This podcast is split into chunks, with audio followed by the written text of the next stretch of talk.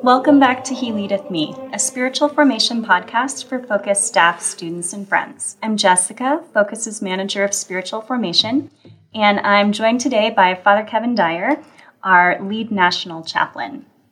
So, Father Kevin, I invited you here today to talk about books that people should read this upcoming year. And I want to tell you about a little tradition that I have for the new year. Okay. So, every year in January, after Seek, when things calm down, I make a list of my dreams and goals for the new year. Okay. And so, like last year, I had a dream to take my mom to Rome. And I did that. And so that was really exciting. But I also have goals. Like this year, my goal is to pray the examen prayer every day. And I've actually done that really faithfully. One of my other goals is to join a gym. Is that one, uh, has that been uh, fulfilled yet? Well, I researched the costs of local gyms. so, you know, baby steps. Like, you don't always accomplish a goal the first day That's right. of the new year. Yeah. So, It- it- hey, you have 365 days. yeah, you check back with me, you know, like around September, and we'll see if I made any more steps.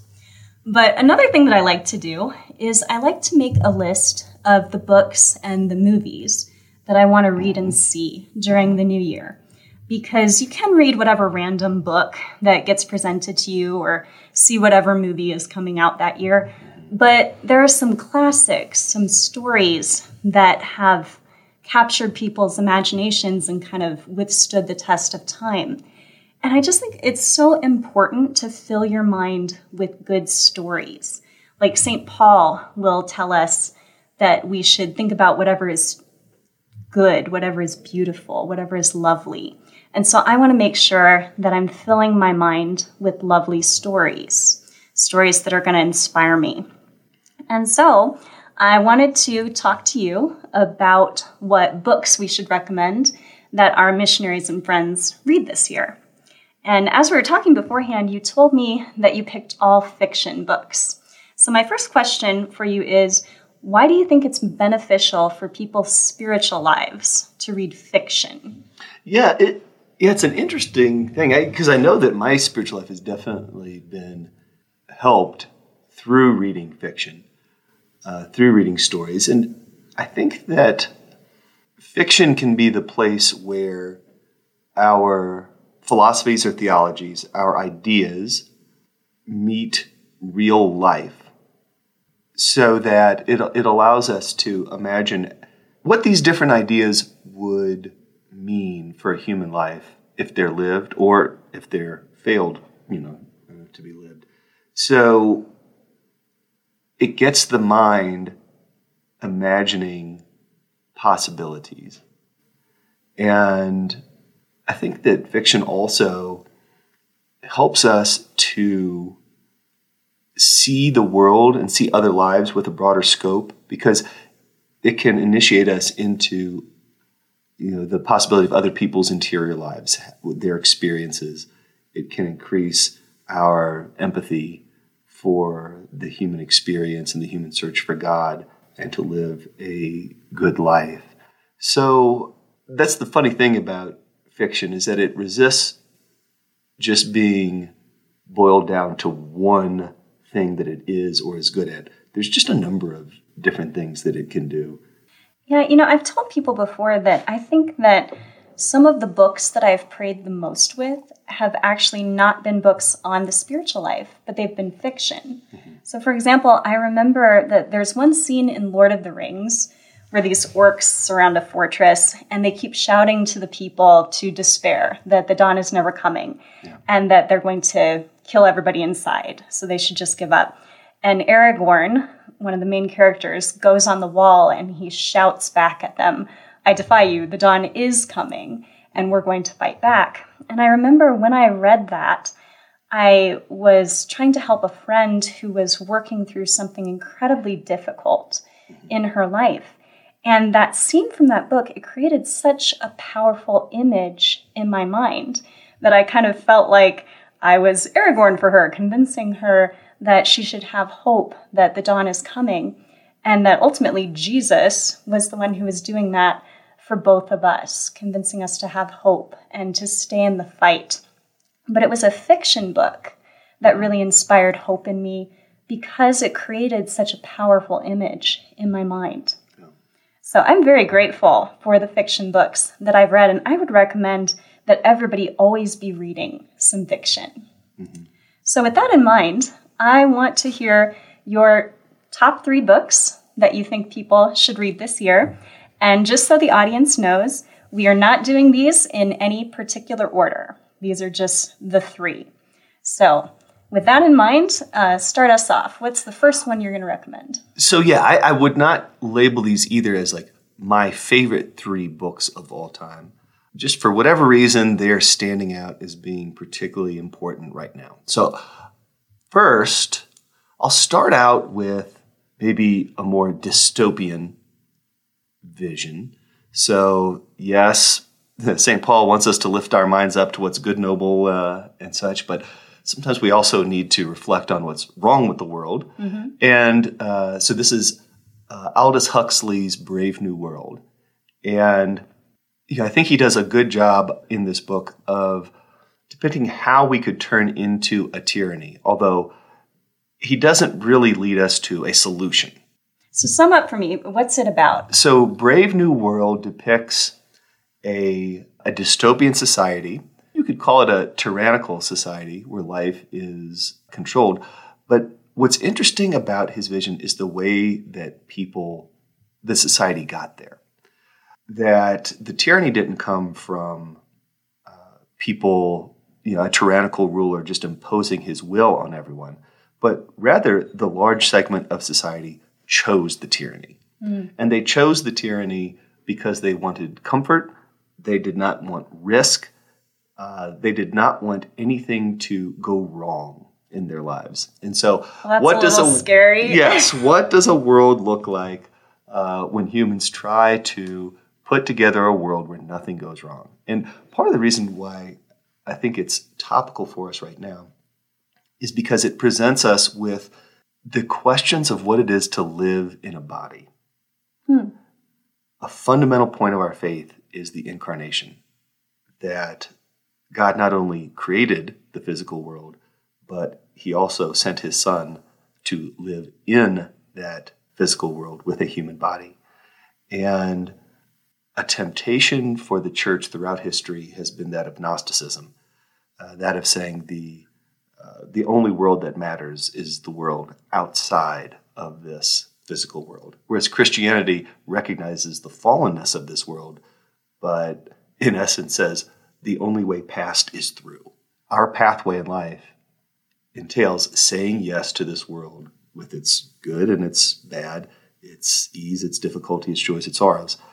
And yeah, the human temptation to get past this world uh, ends in tyranny in Aldous Huxley's vision, and I would say uh, in my own vision that it ends in tyranny if we try to deny having to live in this world. Now, you know, I've never read this book, but I have heard people make references to it, like, oh, here our society is headed towards brave new world. Mm-hmm. And so it's uh, become a common phrase. Yes. And people have said that Huxley was very prophetic. Did he write the book like in the 30s or something like that? It was written a long time ago. Yeah, and yet he foresaw a lot of things that are common in our culture today. He did. Yeah. It was he had a very clear vision of what could happen. Uh, now, again, I'm not saying that he was able to formulate a solution to the problem. He's better at just diagnosing the condition. Mm-hmm. And so that is part of that ambiguity of fiction that, you know, a book isn't necessarily going to give us the answers. Sometimes its value is just in getting us to recognize and think about a present circumstance. And then it leaves it to us to ask, what is the solution? What is the way forward? That's a good point. So this sounds like one where I wouldn't want to read it by myself. I'd want another friend to be reading it so that we could discuss because it doesn't sound quite as uplifting as Pride and Prejudice, which is what I would naturally lean towards in my choice of fiction. Jane Austen, it is not. Right. And so some of us who are very melancholic and tend toward more depressing thoughts and need to uplift ourselves, I, I do think it is important to read this kind of book. But for me personally, I'd have to discuss it with someone else so that I wouldn't just have an interior spin cycle of, mm-hmm. yeah, this is everything that's wrong with the world, and now I'm sad. Yes, that, that sounds right. That sounds right. We had a great reading group at Jesuit High School a few years ago with Brave New World with some of the graduates of the school when they were back in town for uh, summer break. And it is a very good book to read with others and discuss. So after I read Brave New World, uh, I'm definitely going to need something happier. So, do you have any happy choices, or are you just kind of a melancholic today? Which well, not like you. I uh, I tend toward uh, melancholic uh, choices in my uh, in my fiction and uh, movies, but the I'll give you a happy one. Okay. Which is in this house of Brede by Rumer Godden. Okay, now that book's fantastic. Yeah. I have read that. Can you sum it up for everybody, or just uh, give it a little bit about what it's about? Well, it takes place in an abbey of Benedictine nuns in the late 50s and early 60s. So obviously, it's not a thriller. It is about the the lives of these Benedictine nuns, all of their ups and downs, their struggles. Rumer Godden, my, actually, my introduction to Rumer Godden was a few years ago when some Jesuit friends were together and we wanted to watch a movie, and one said that uh, Father Raymond Fitzgerald's favorite movie was Black Narcissus. And well, Father Raymond Fitzgerald is very respected by people in the Jesuits, so we thought, oh, must be great movie. Turns out it's also about nuns, but uh, it is about Anglican nuns in, I believe, Nepal in the Himalayas, and based on a book by Rumer Godden. And it uh, ends with one of the nuns trying to throw another one off a cliff a little We've bit all of had a these temptations. so I, not exactly uplifting. I wasn't sure what I was going to get within this House of Brede, but it turns out it's an enormously uplifting book because you it is one of the most true to life depictions of the religious life. It's so easy to depict the religious life either in terms that are sugary and sweet where there are no problems, or on the other hand, just you know, irredeemably broken. Well, there's also a middle ground, which is you know, that abbeys are filled with real flesh and blood human beings going through normal human struggles, trying to serve God. And for me, the most interesting character was the abbess, was the woman in charge of you know all of these lives that were entrusted to her, and trying in the midst of what one would think is a very regimented uniform lifestyle, trying to address the needs of each individual nun who comes to her. It's just an extremely beautiful book to see the way that the abbess tries to serve each of the nuns and the way that grace is alive and active in each of these nuns' hearts as they either cooperate or do not cooperate with the graces God gives them. Yeah, I absolutely love in this House of Brede and I agree with you. I think that it is one of the best depictions of religious life that I've ever seen. Because you see with the different nuns, like one of them is very young when she enters, and she's always thought she was going to be a nun, and then she starts to have doubts. And you walk with her in this interior journey. And then you have the one who enters when she's a little bit older.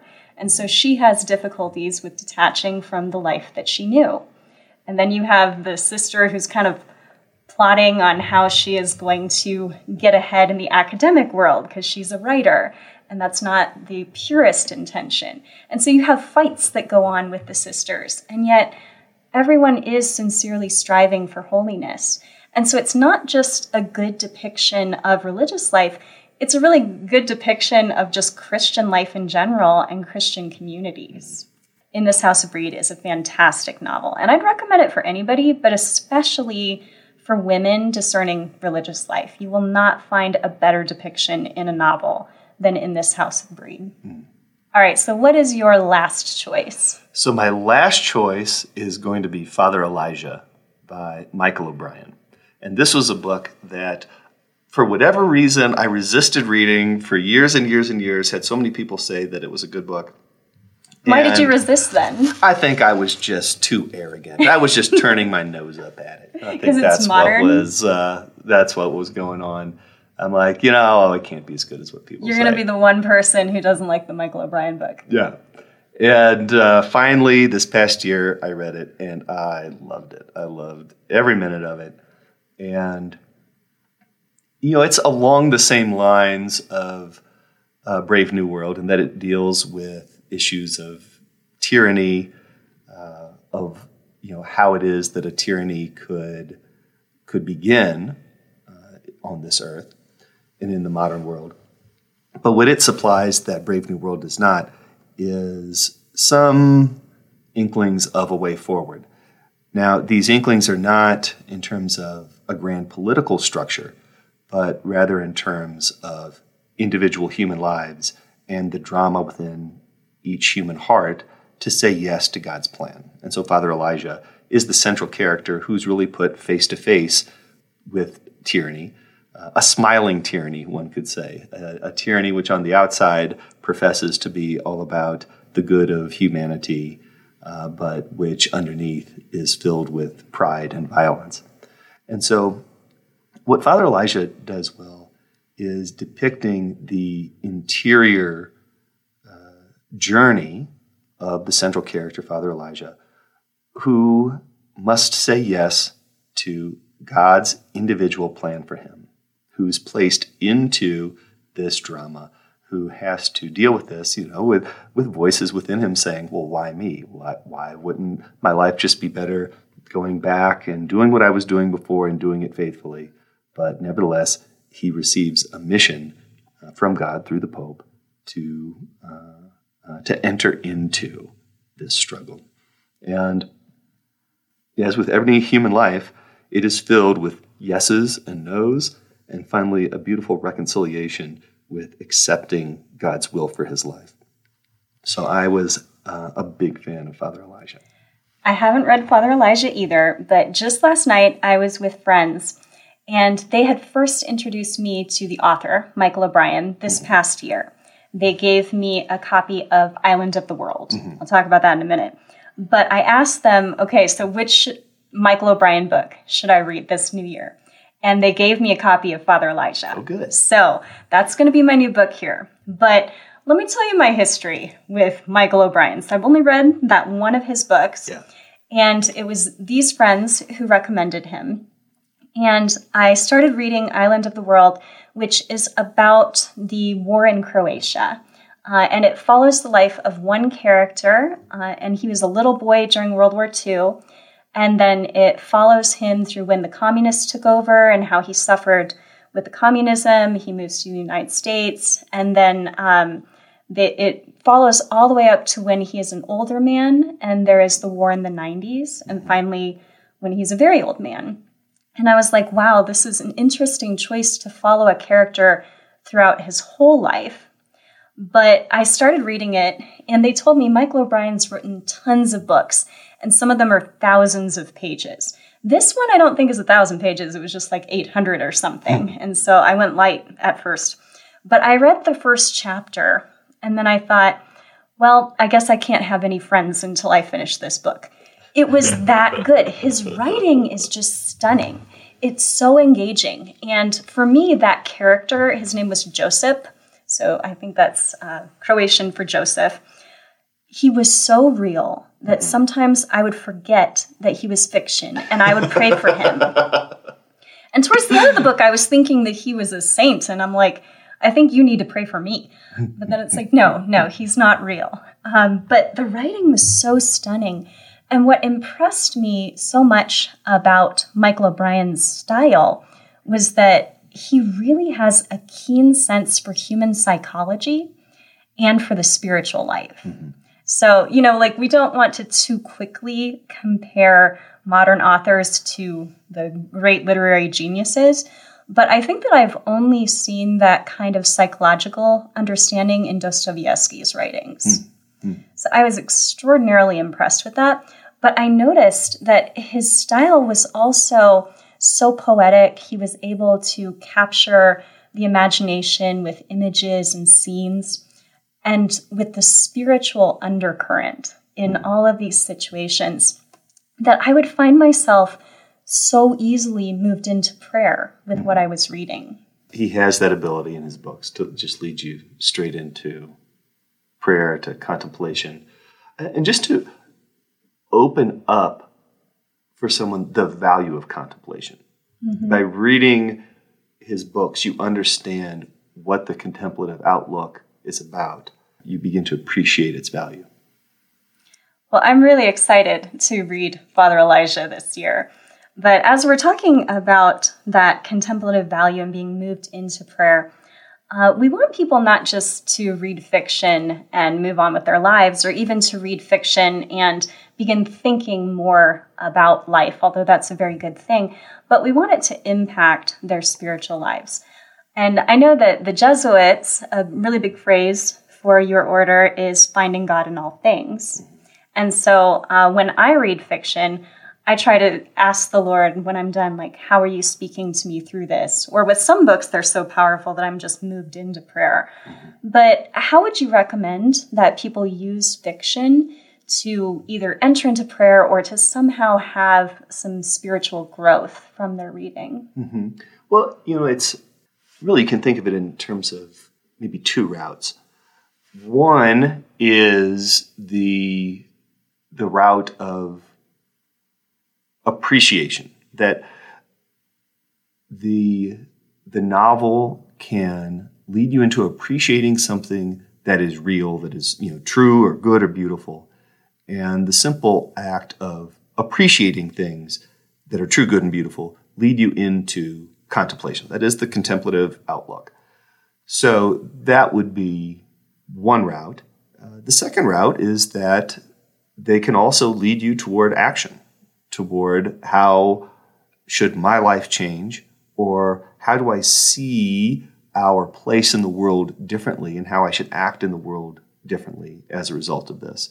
So, you know, one in line with the intellect, one in line with the will as ways of, of going forward. But, you know, I like what you say that any anything that we experience in this world can be brought into prayer. Uh, it's allowing this this you know aspect of our existence, uh, of our experience, to be brought into contact with God's revelation uh, within the human heart. So you know, anything can be brought into prayer uh, as long as it's being yeah being brought into contact with God. Hmm. Finding God in all things. There we go. Well, those are the three books that Father recommends for reading this year. We have A Brave New World, In This House of Brede, and Father Elijah. So I highly recommend that you buy those books, check them out from the library, and read them this year. And if possible, read them with friends and discuss and ask the Lord how He's speaking to your heart as you are reading. And even if you don't choose to read those books, read good fiction. So, Father, could we close with you offering a blessing for our audience? Sure. In the name of the Father, and of the Son, and of the Holy Spirit. Amen. God Almighty Father, thank you for this opportunity that we have had to come apart for a while, to talk about your role in our lives, to talk about the great role that books can play in drawing us to you uh, and appreciating your truth and your goodness and your beauty. Praise we go forward today that your inspiration might always remain deeply rooted in our hearts. And may Almighty God bless all of you who are listening today. The Father, the Son, and the Holy Spirit. Amen. All right. Well, thank you, Father Kevin. Thank you, Jessica. And thanks, everybody, for listening.